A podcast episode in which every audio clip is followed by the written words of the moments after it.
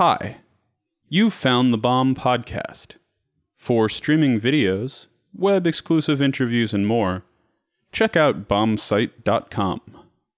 In today's podcast, painter and sculptor Lorenzo Pace is interviewed by poet Patricia Spears Jones in front of a live audience at the New York Academy of Art on November 9th, 2005.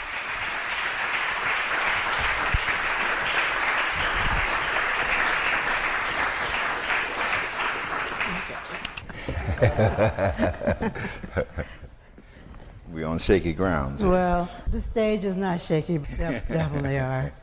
Can you talk a little bit about how you came to sculpture as opposed to painting or watercolors or photography or anything else? Well, um, from Chicago, I was uh, one day sitting on the beach and uh, talking. There's a beach in Chicago? Yes. and uh, we have a called the big the lakefront, uh, and so hanging out with some friends of mine, and uh, one, one guy was caught was carving the uh, Last Supper, and uh, I asked him what was he doing, and he told me that he was making this piece. Just really admired the way he was really into this piece, and and so I went home and um, I went to a friend of mine's house, and he had a piece of wood on his fireplace and had some tools, carving tools, and so I began to carve. And it was a spontaneous kind of process. I just started and started exhibiting the pieces on the streets in Chicago. How old were you? Oh, It couldn't have been that long ago. uh, my early 20s, like 21, 22, something like that. One thing that we do share is we both grew up in Church of God in Christ households. Yes. So yours was much more intense than mine. And uh, so, did some of the religiosity of this, since he was carving the Last Supper, did that? Yeah. You think that have something to do with? It? Very much so. Uh, my father's a minister, a bishop in the church, and uh, and throughout my work, you're going to see religious icons in there. And the installation I did at the Studio Museum, and it says Jesus saves on it, and uh, a part of my mummification series. Yeah, uh, I can't get, seem to get away from it. Uh, I'm accustomed to seeing people shouting and clapping and tamarines and drums, and so it comes through the work. I mean, it, it just comes through the work. For people who don't know uh, what the Church of God in Christ is, it, it's a Pentecostal church Yes. as opposed to fundamental, which means that it's really about the, the charisma, the charismatic nature of religion. If you grew up in that church, you don't, no matter what happens to you, you do not forget it. Yes. There's just, just no way. So, because it's incredibly ritualized. Yes. So, and I can see that coming through. So, you talked about the mum, mummification. Can you talk a little bit about how you came to that? I basically grew up in Chicago, from Alabama originally, uh, Birmingham, and um, so one day I went to the went to the uh, Museum of Science and Industry, which is a very large institution. And they house the uh, Tutankhamun exhibition, Right. and I was totally blown away by this exhibit. And so after coming back from the exhibit, I came up with the idea of mummification. And then that's when I really began to get into to performers. My first performance piece was at the Art Institute of Chicago, where I wrapped up the president of the Art Institute, as well as the NBC News anchor person, Okay. as well as the uh, director of the uh, institute. You So- must have been young. so I really got into the whole process of wrapping. Wow. And so uh, I guess the next 10 years, I was just used the whole wrapping process and mummif- mummifying. I even mummified myself. No, wait a minute. How did you do that? It's a whole two hour performance piece Mm-hmm. where I uh, wrapped up. Uh, now, I, I became a kind of like a spirit of Tutankhamun. Mm-hmm. And uh, asked uh, I took on the role of the Tutankhamun.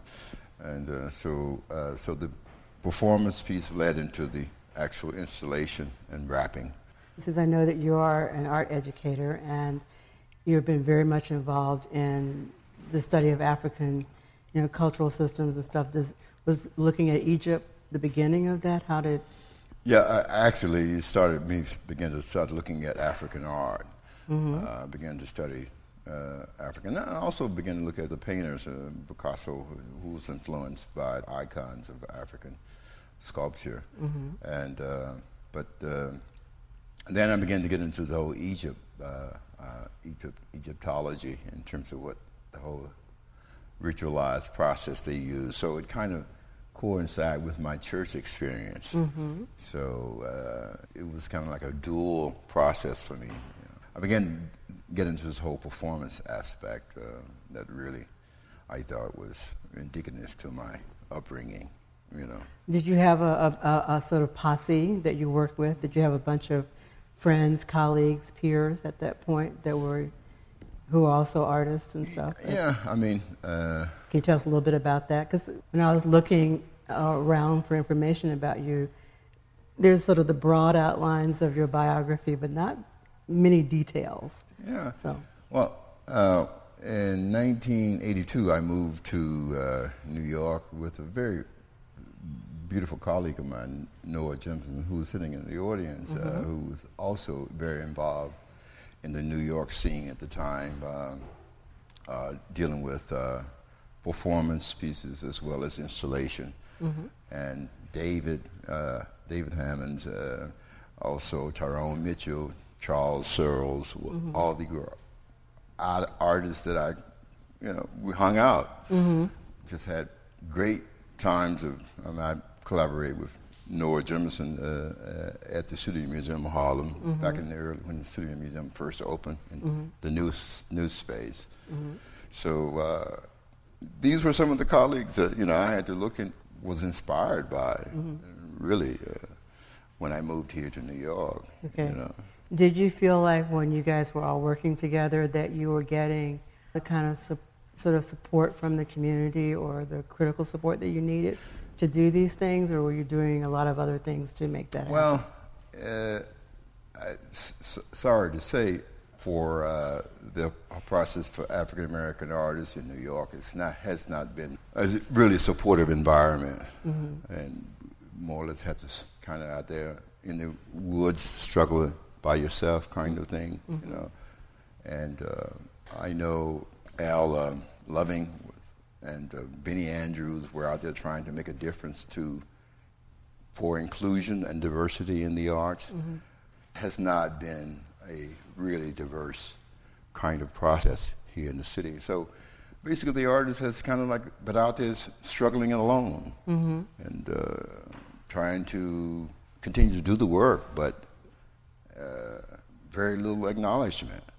And uh, so uh, I think that that's a part of the struggle of an artist anyway. True. You know?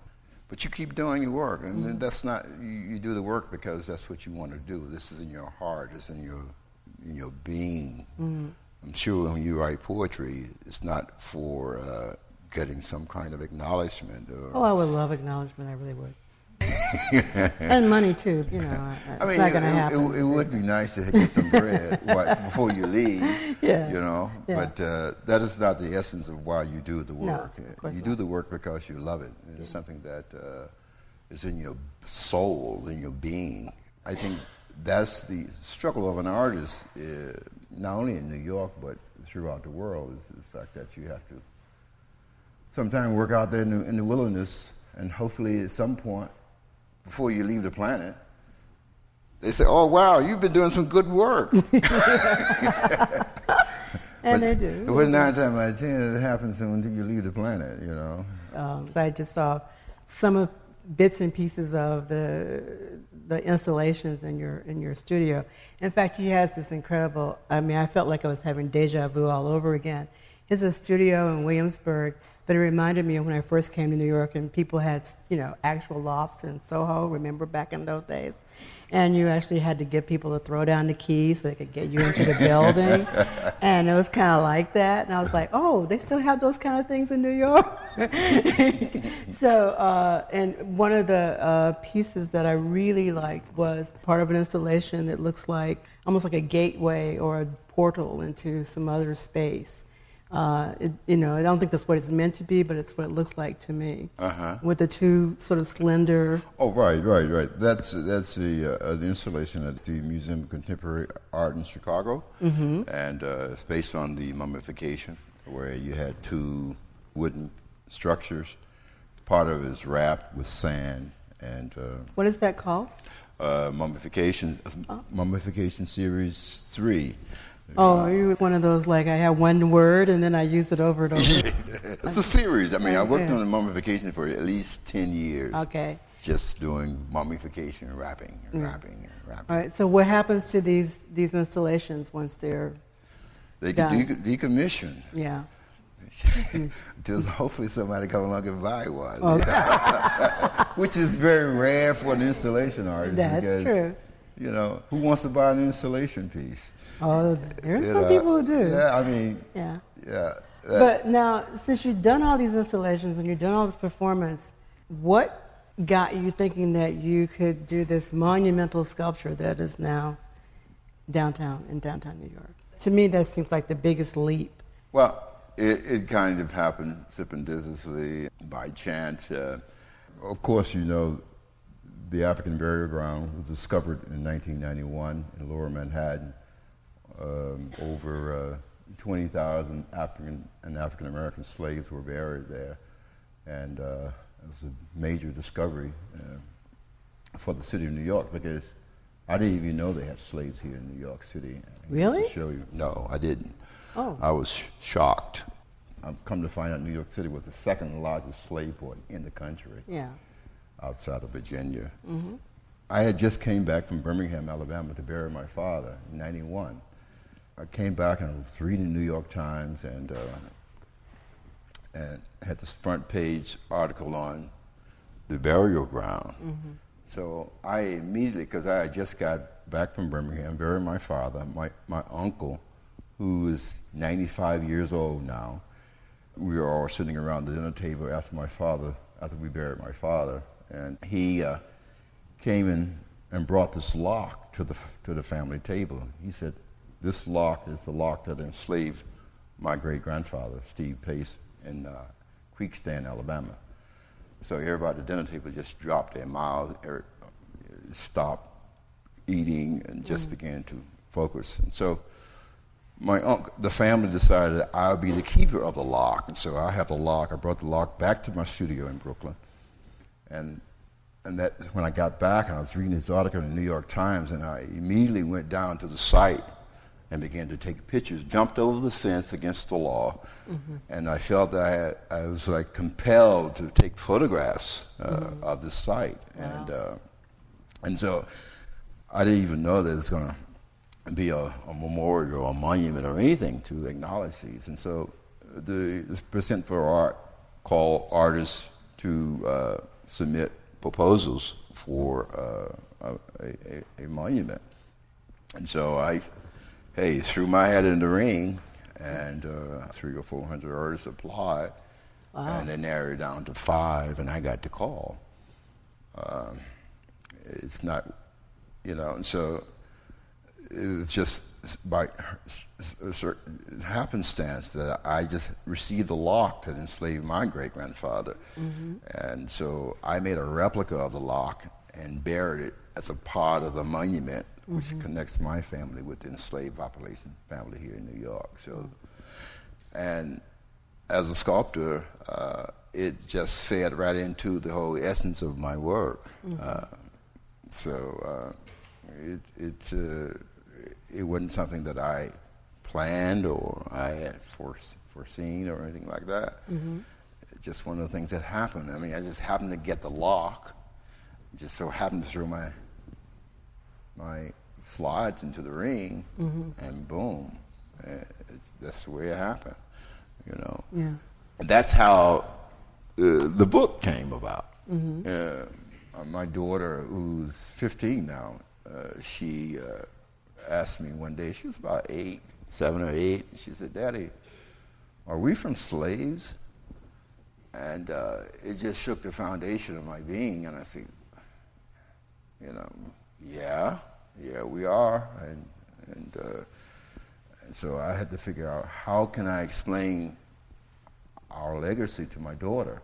So that's when I wrote the children's book mm-hmm. uh, called Jalani and the Lock. Uh, Jalani is named after my son, Jalani. It talks about uh, a little boy taken from Africa, brought to the United States, put in locks and chains, and eventually got his freedom. Uh, Abraham Lincoln, the whole Abraham Lincoln story. Yeah, the visual for the Abraham Lincoln is pretty pretty funny actually. it's like guy a, with the big hat. Big hat. Comes, right. Come, big hat comes and tells you you are free. You know? yeah. And uh, so it's the African American story. And slavery is a very difficult topic for us to talk about, even for African Americans. It's a, it's, a, it's a very sore point. We have this shame thing happening, then we have this guilt thing happening on uh, the European side. So it's like a sore. As soon as you touch it, it begins to bleed. Mm-hmm. And, uh, but I think that we have to talk about it. We have to try to. Uh, I know they have a major exhibition at the uh, New York Historical Society on the African burial ground, the first and only exhibition in, in New York devoted to an African American slaveman here that you should go see. I recommend that everybody in the room go see the show at the New York Historical Society. Uh, and next year they're going to have a contemporary wing of contemporary artists showing about the whole issue of slavery in New York. Mm-hmm. I'm saying all these things just kind of like happen. You know, wasn't any plan or any kind of systematic process. You know, the book just kind of happened. You know, my daughter she dropped this question on me. You know, which blew me. Mm-hmm. I mean, how can I explain this to uh, an eight-year-old? But isn't it know? isn't one of the things that all of us as artists do is to sort of either pose a question or try to answer one? So in some ways, what you it seems to me in this particular those these two particular works, sort of a, the the publication and then this large monument, they both kind of try to answer a very important question about you know enslavement and and what happens afterwards. Yeah. You know, I'm not, I knew that there were slaves in New York because, like a lot of writers, I'm I'm incredibly interested in history, and also because of the Sojourner Truth story. Sojourner Truth was a slave before she was free, before she became a great orator and, and speaker for women's rights and stuff. So, and she was a slave in New York State. So, uh, so that's something that people kind of forget uh, because there's a lot of forgetting in this country. So, yeah. the kind of work that you're talking about is, is a work that, that in some ways talks about memory, but it's, it's sort of more than memory. Yes. Don't yeah. you think? Yeah, I mean, it's it's a um, it's a memory that we don't want to deal with. Mm-hmm. I mean, we just I mean, even in my own family, we never even talked about it. It's like a taboo subject. You don't bring that up. And uh, well, isn't it? But all, but sometimes it's, I mean, your family knows a lot more than than mine does. I mean, I you know I could talk to my mother and say, you know, some of our people came from South Carolina, then they came through Mississippi I mean, they came up through Georgia and then to Mississippi. And along the way, uh-huh. because of illiter- illiteracy, I mean, there's a mm-hmm. whole bunch of my family in Mississippi I probably never will know because the people who kept in touch didn't know how to read and write. So if somebody had to read and write for them, mm. and when somebody died, mm. There went that per- there went all that information. Oh, it wow. was gone. Yeah. So, uh, you know, so I mean, one of the ironies of the roots thing for me was it just reminded me of the issue of who's privileged with information and who's not. Mm. Even within the African American community, if you are a poor person, you don't necessarily get to have all that information. And if you're a little, not poor, but if you're not an educated person, mm-hmm. I mean, the idea, I mean, the whole issue of education is extremely important. And so, I mean, I know that we're talking a lot about your art and stuff, but it, it seems to me that another piece of you as an artist has to do with education. And can you talk a little bit about that? Well, uh, yes, I, I, eh, you know, I, I struggle with my friends a lot. I, I think art is about education.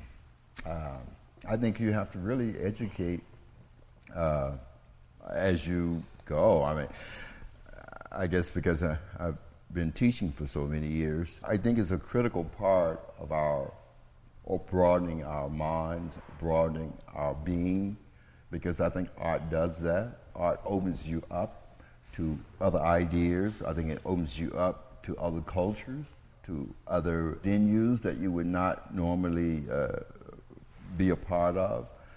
Uh, I think uh, art is, is, is, the essence of, of, of life and, and culture and, and, and, being as, as, a, as, a, as a community. And, you mm-hmm. know, I guess that's why I, I just been in edu- education for so long. Uh, hopefully, one of my students will eventually buy my work, support the arts. You know, I mean, you know, I, you know, and which will just be a part of the whole process of opening, mm-hmm. opening up. The educators and, and, and the arts is, is the vital role in any culture. If you go back and look at any society, the Egyptian society, you go back to the Renaissance, you go back to any major society, African societies, the arts is the essence of the people. And they talk, they tell the story of the people. And uh, uh, they tell the story of our times. You see what the artists are doing today. They, they, they are the ones that put their finger on their pulse of what's happening. If we don't, don't support the arts, then we, we are considered a dead society. Mm-hmm. I think, and I think well, and you have to start with the students. Like my daughter, you have to start. I have to start with, with educating her mm-hmm. about the arts, mm-hmm. and um, so. Uh, and I, when the arts were taken out of the schools here in New York, I mean, I just felt that was a real blow to um, uh, to the supports for the arts. So, no, no. I, I uh, when I first came to New York, one of the people I met, and he just recently passed, was Sidney Geist. I literally I, I lived for about a month in Phil Glass's rehearsal loft oh, wow. on the seventh floor, of 10 Bleecker Street. I was young. I could walk up and down those stairs, boy. Uh, and Mr. Geist had a studio there, and uh, you know, and one of the ways in which you know he and many other people supported themselves was as New York City school teachers mm. at one point or another. A lot of people did that. Yeah. That and so not only was it incredibly wonderful for the students, but obviously it kept a whole body of artists alive and, and with some kind of means to have homes and, and families. Uh, mm-hmm. It's been a very a huge struggle ever since for that level of support to come around again. You know, the other thing about education, and I guess I was going back to something else, is that within, say, the black community, there there's a lot about uh, education, and there's a lot about uh, arts education, and the work of the people you were mentioning, uh, Noah Jemison and David Hammons and uh, I always think of them, you know, the people who used to hang out just above Midtown Gallery right. and stuff. Uh, uh, uh, Linda Goode Bryant, yeah. Linda Goode Bryant. Uh, yeah, and, so. you know, so that, you know, and I was just like, you know, I was just a hanger on myself. Uh, but was the, the, level of sophistication and, uh, and, and, and I, what I don't see happening as much as I would love is, is, is a real a real pleasure in that level of sophistication. In a, in a more, in a, there's a lot of stuff going on that's very smart, I think, right now, but I'm not too sure if it's all that sophisticated. So, and, and it may be, it just may be my own take on things. I'm not sure if you agree or disagree with well, me. Well, I think, I think the art, the art is always is, is indicative of its time. Mm-hmm. you regurgitate what's, what you're living. Yeah, that's true. And, and so. Uh, These are if, not sophisticated times. well, you got the war going on, you got uh, all these terrorism things happening around the world. We so, have an you know, idiot president. You know. And you got 50 Cent saying, get rich or die. And he can't act. act or die. Just please I mean, learn how so to act. You, you, got to, you got to deal with your times, yeah, and uh, yeah. so whether you, you like it or not. But I, I, I think, um, but I think for education, it's very important for uh, institutions to see the artist live. Mm-hmm. Because majority of the times, you, when I was a student, the artists in Chicago, we mostly talk about dead artists, and students don't get a chance to really interact and and and and, uh, and question live artists. I mean, that's the whole point of the arts is why are you're alive? And, and to be able to interact with students as well as people that not, not necessarily in the arts to you know see what an artist is like visit their studio you know question their heads. Why you make why you spend so much time doing this? And uh, and I think that uh, the educational process only can nurture that mm-hmm. only can nurture that. And and I think it would give the art the students at least a, a support and that hey if you can do it i can do it mm-hmm. kind of thing you know. That's true. So uh, well given that you just brought that up maybe we should open up this soiree to a little bit of questions from all the, look at all these people out there. I know they have and that gentleman in the back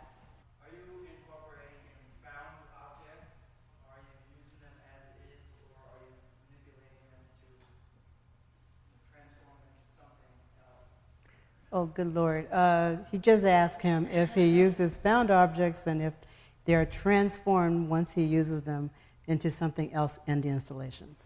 That's the essence of my work, is found objects. Uh, and uh, um, most of my work is, uh, most of my material is eclectic material. I, I'm, I'm all over the place in material. I mean, I just love material. And if I see objects that I like that's in the natural state, I utilize them directly into the installations. Like, mm-hmm. for instance, uh, a church bench mm-hmm. uh, that I literally taken out of the church in Harlem and just put it directly into the installation. Now, wait a minute. How did you get that bench? Oh, you always got ways. Oh. well, I have one question. one of the pieces, the one I, I uh, the other one I liked a lot was the one that has the quilt. Yes. On one side and, and another big piece of cloth. I'm not right, sure if it was a quilt. Right. That piece is in the, uh, the permanent collection for the uh, New Jersey Arts Museum in Trenton. And on that, those two pieces, my mother's quilts. My mother's a quilt maker. Uh-huh. Uh, and I, th- I put directly those two pieces of quilts because I love the pattern. And I don't know if people know about quilt processing. Mm-hmm. My mother was a prolific quilt maker. So you see my work directly into the center and my mother's quilts on the two wings of it. Called uh, Mary Alice Pace and Senegalese Dance because I've traveled to Senegal many times. And so I incorporate her quilts with the dance you know, of Senegal, West Africa. I used to take my students from Montclair State University to Senegal every year for five years and we lived directly on the, the beach in thatch huts no electricity, no running water. We had to bathe in the ocean. Why Senegal? Why Senegal? Do you uh, speak French? Uh, no. Can't speak a of French and can't speak Wolof. But I have very good friends, 20 years in Senegal. And because I love to travel, I mean, I mm-hmm. just travel all over the world every chance I get. And Senegal is a very vibrant city for the arts. Mm-hmm. You is this Dakar? It, is this Dakar? Dakar, okay. yes. Uh, you see it in the dress. You see it in the food. You see it in the, in the, in the, in the plastic arts. You see it everywhere. And I just had, took a, a loving to it because when I go there, I feel like, hey, wow, art is everywhere. Mm-hmm. And uh, that's, you know, and it's the same thing in Brazil, in Bahia and uh, Sao Paulo, I mean, it's the same thing, you know. The arts is really in the people. And that's where the, the essence of the arts is, is in the people. Okay. The question here?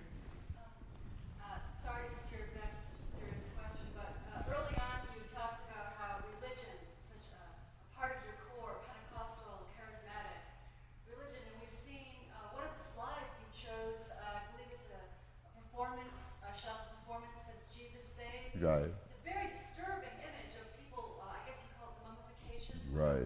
Right. Mm. Could you talk a little bit about the why of the mummification, what it stands for, and, and your feelings about religion and how those are manifested in, in this work?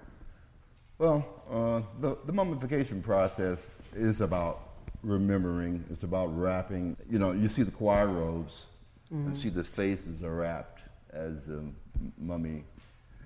It's a personal piece for me remembering my father, me growing up in the church and seeing the ritual of dance. every Sunday, sometimes three times a week, because it was, I had to go to church. It was an obligation. And so the mummification, to me, bridges those two the historical with Egypt, as well as contemporary, where I come from. You know, that's the way I incorporate that piece. And you see Jesus saves on the top, and that's I've, we have an icon in my house. Uh, my father have always had this picture of Jesus. It had Jesus saved, but underneath of it. so, And the other thing, the other thing to think about in terms of the churches, uh, the way the churches are set up, Right. too. I mean, I don't know if it was the same thing in, in Birmingham, but um, you know, there was the there was the sister side, there was the brother side. Right. In the middle was where the choir was, Yes. and the minister, and the band. We're talking Pentecostal here, folks. Right. And, and so that there was a real sense of ba- and the symmetry. There's all this symmetry going on. So it seems to me that in that wrapping things up, there's also this sense of, I know it's charismatic, but it's also intensely reserved. Yes. You know, and Yes. that, that's that this level of interior Mm-hmm. things that are mm-hmm. going on as mm-hmm. well. Mm-hmm. So, Yeah. any other questions? going back to not far back, the artists of today, while the young kids, while we try to get away from a lot of the art that came back in the early '60s, and what do you think we have to do to try to bring some of that back? Well, I think art is continues the, an organic process. I, I've been over in Williamsburg for oh, about 20 some years now, and uh, I've seen the organic process move in terms of the community. Back in the 80s, the whole graffiti thing was a major aspect of the arts. So now it's a whole other thing. Uh, so, I in terms of how to bring that back, I would say the arts has to be free. Uh, and, and the artist has to make those personal decisions of how and what they're going to contribute to that process. I think that you have to allow it to keep evolving. You know, I mean, you look at the, you go back and look at the Renaissance, and you can see where we've come from. You go back looking at African art, and you, it's an evolving process. And whether you like it or not, it's, it, art has to be free. It has to be free, and um, I don't know exactly how you can say put a curve on that. I'm not sure I understood your question. Basically, it has lost a lot of its soul because somebody, everybody's chasing after a status symbol. It's not a thing that like stay in your mind. Like, But I, I, oh, I see what you I said. So he's sort of talking about the commercial, Commercial or aspect. uh, art aspects of Yeah, art as, a, as opposed to. But that's always been there, and I don't think that I don't think But I- you know but- anybody. but- but I think- I- but, but wait, think- but let me just finish. Go ahead. Let me just finish. I, you know, really, uh, I'm a woman like who likes to have the last word. Uh, I, I think there's always been art that's been in the marketplace that can be manipulated for whatever commercial aspects it can be that can be made to, to happen. I think artists themselves have to make a choice about how they want their art to how they want to have their art presented or used.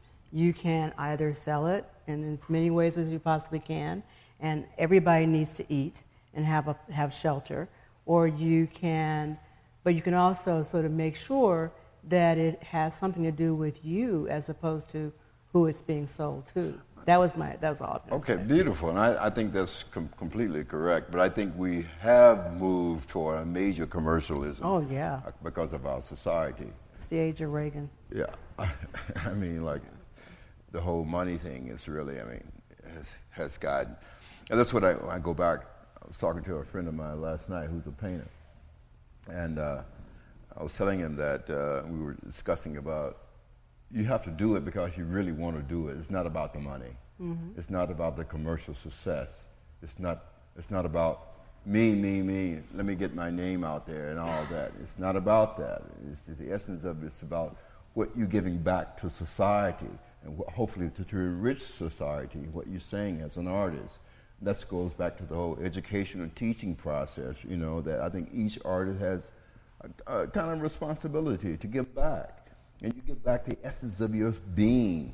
And if it's about money, well, that's cool. You go with that. Of course, Yeah. artists want to be acknowledged in their time where they're living. Mm-hmm. I mean, yeah, that's for all- the arts. They want to be acknowledged for what they give back to society. But I think the essence of it, and this, to me, that is the crux of the thing, is that you've got to be real with what you're giving back to society. And uh, I, I, and the commercial thing is, is, is a whole nother ball game within itself. And you, if, you, if you want to play into that and, and be a super millionaire uh, in the arts, I mean, it's, it's, it's okay. But I think that uh, you have to live with yourself as an artist. That's the first thing, you know. Uh, is, I mean, like myself, you know, I mean, uh, struggling around in New York for, for all these years, and you know, very little work has sold. But that's not the issue for me, you know. I mean, that's why I teach. That's why I had to go teach. Support my own art. Uh, If I don't get support from the art community, I support myself and support the arts. And that's when you really gets down to the very essence of this is something you really want to do. You go out and do a nine to five and support the arts and, until hopefully one day before you leave the planet, it can support you. hopefully, before you leave. You know, but, but nine times out of ten, you know, hopefully it'll be able to support you. But you know, that's not the issue. The issue is what are you giving back to society? And what are you doing to nurture and help society? Yeah, That's my take on it. that's a pretty good one.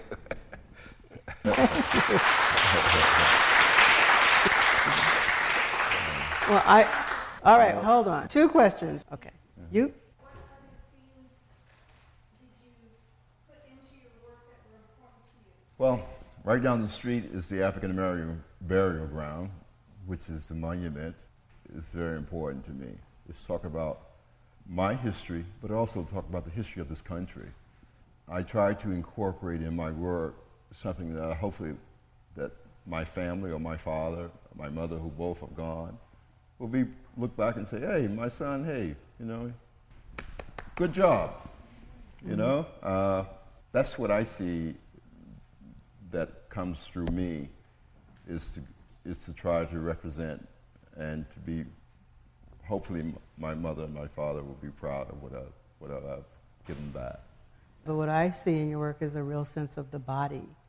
And the body, the, literally the body wrapped, the body unwrapped, the body dancing. You're right, You know, right. it's, there's a lot of there's a lot of just the, the sheer physicality of the body, but it's not in the usual body shape. It's true, and I love the body, well, we, we got especially that. w- women's body. Ah, I got that. okay. All jokes Uh, aside. Okay. Well, Noah was next. This is addressed to both of you. I'd like, like for you to respond to the way religion has gone through this transition, uh, both politically and uh, the economic aspects of American society. Oh, that's a ball of wax. Well, you, you want to. Yeah, go ahead. Uh, well, I'm not a theologian and I'm not an economist and I'm not uh, a lot of things. I think, I think the only thing that's new about it is this, there's more media representations of these things. I think, you know, is, I mean, I think I got an email once from uh, Thulani Davis where she was saying this is sort of like the, the third reform, Reformation. We, there, there's been every few decades or so some kind of, you know, crazed um, political, you know, sort of big way in which either Protestant um, churches were changing or something else. I mean, like, Barry talks about the Republican South. It's the same people. They used to be Democrats 40 years ago. It's the same people. And so, and, and so the only, I think the only big real difference is Roman Catholicism as a major uh, sort of political caste now in this country. That wasn't 100 years ago. So, but, but this, the, you know, none of, you know, this, this has been, this was a country built on sort of Protestant uh, religious ideals and ideas and action. And combining with a whole lot of capitalists and you know some you know wonderful enlightened people and, and a whole bunch of slave owners and they all kind of came together and uh, you know and they were all religious right. so uh, Religious than thou. there, you know, and so I, I, you know, I feel like a lot of everybody's playing to the media. There's uh, what really gets me is not so much the econ- economics of religion, but the economics of celebrityhood. It feels to me like this is all about celebrity. I mean, everybody, you know, I am I'm, I am more whatever than thou, but I'm also a movie star or a president or uh, you know what I mean. So there's some kind of connection between, you know, star power, real spirituality, and faux spirituality. I just think that religion today has been so politicized that uh, it just have lost the essence of the meaning.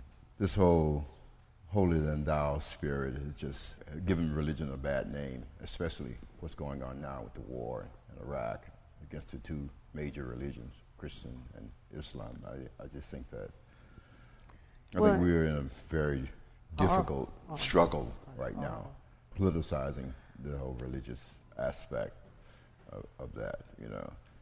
But let's talk about the arts. I mean, I don't No, talk about that. well, it doesn't work that way. But okay, you sir. Do you feel that Picasso has exploited African art in his images of the 60s and 70s? But I think I think art is barred from artists all the time. I, I don't think there's anything new. Picasso was able to capitalize on it, and uh, you know. But art is barred from icons. It's been going on for years, generations, and so, like I borrowed things from him. There you, you go. know. Uh, and I think that I think that that's the that's the nature of the arts. Everybody's trying to get their own thing out there, and everybody has to feel the vibe, whatever you know. I think the whole Picasso thing was he saw the, the, the beauty of African art, and uh, really um, really say, "Wow, this is the new thing," and just took off on it. You, since you have traveled a great deal, and I, and I, you know, I looked, I saw all these wonderful things in your in your you know fabulous loft. Can you know what in the last say year or so have you seen that you feel like may wind up somewhere along the way in something new? Oh, wow. See, I didn't ask you if you were going to be a tree or anything like that.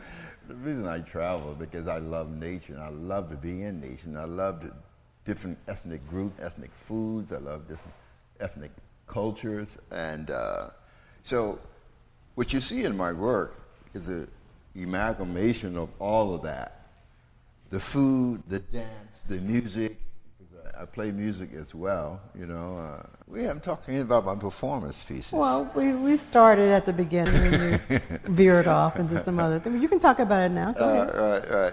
So all of that you see in my work, and, and music is, is a very important part of it. And I've been performing this book throughout the country for the last three years.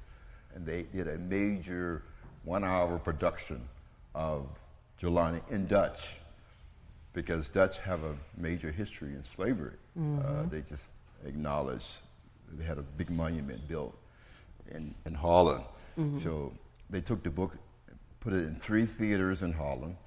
Then they took the book to Suriname, South America. I was there in uh, November of last year. So I had a chance to play my flute. I play flute. I, I bring the drum, play the drum, bring the flute, play the shaker ray music, and bring the story alive. Because and it's a participatory aspect because the kids or adults they become a part of the story because it's an American story. I mean, because that's where my religious aspect of call and response come in from my church. So I read the story with the drum, play the music, and have the audience read the story with me. So it becomes a multimedia and project the images on, on, the, on, the, on the screen. So it becomes a three-dimensional kind of piece uh, live. We have to bring our stories alive, not something that's way back there They're like right here, something we can touch and feel. But let's go back to the audience. Uh, if- Yes? just curious, in your childhood, where were the stories happening? Was it about your father's preaching at the church, or were the stories happening around your dining room table? What drew you to them, and who was the one who told you those stories? Mostly in Sunday school. We got told a lot of stories, and um, mm, my father was not a storyteller. He was he was on the pulpit telling the story, and that's where I mostly got my storytelling. Uh, uh, I didn't know that I could write in terms of a book, so that, that just came out of that whole process. Uh, From the Bible, were the stories? yes, biblical story, you know. And who, and who were the people telling the stories? Uh, my mom, my sister, my dad, you know. Uh, I'm from a family of 13. My mother had 13 children. So we uh, had a, a very large uh, football team. a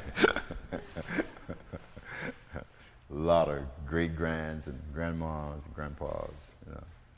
Your trajectory is fairly classic. You go from Birmingham to Chicago. You, you know, show promise. Somebody says, go, you know, go to the School of Art and, at the Art Institute of Chicago, and they take you and you go and you, you thrive, thrive, thrive. You come here, you find people, and I think you've had really good teachers. So I wanted to know who were some of the teachers you had besides your family and beside your peers. Well, that was one professor at the Art Institute of Chicago, Jim Zanzi. Uh, he's a sculptor, and the first, my first day in, in, in class, Jim comes in, introduces himself, gives us this, gave a little spiel about the school, about what he expected students to do, and uh, he walks out and never shows back up again. What, what you, He said, "Okay, you say you want to be a student, you want to learn, you know. Get, here's all the materials, here's everything you need. Get in there and make some art." wow. That was the most major impression upon me that I've had as a student.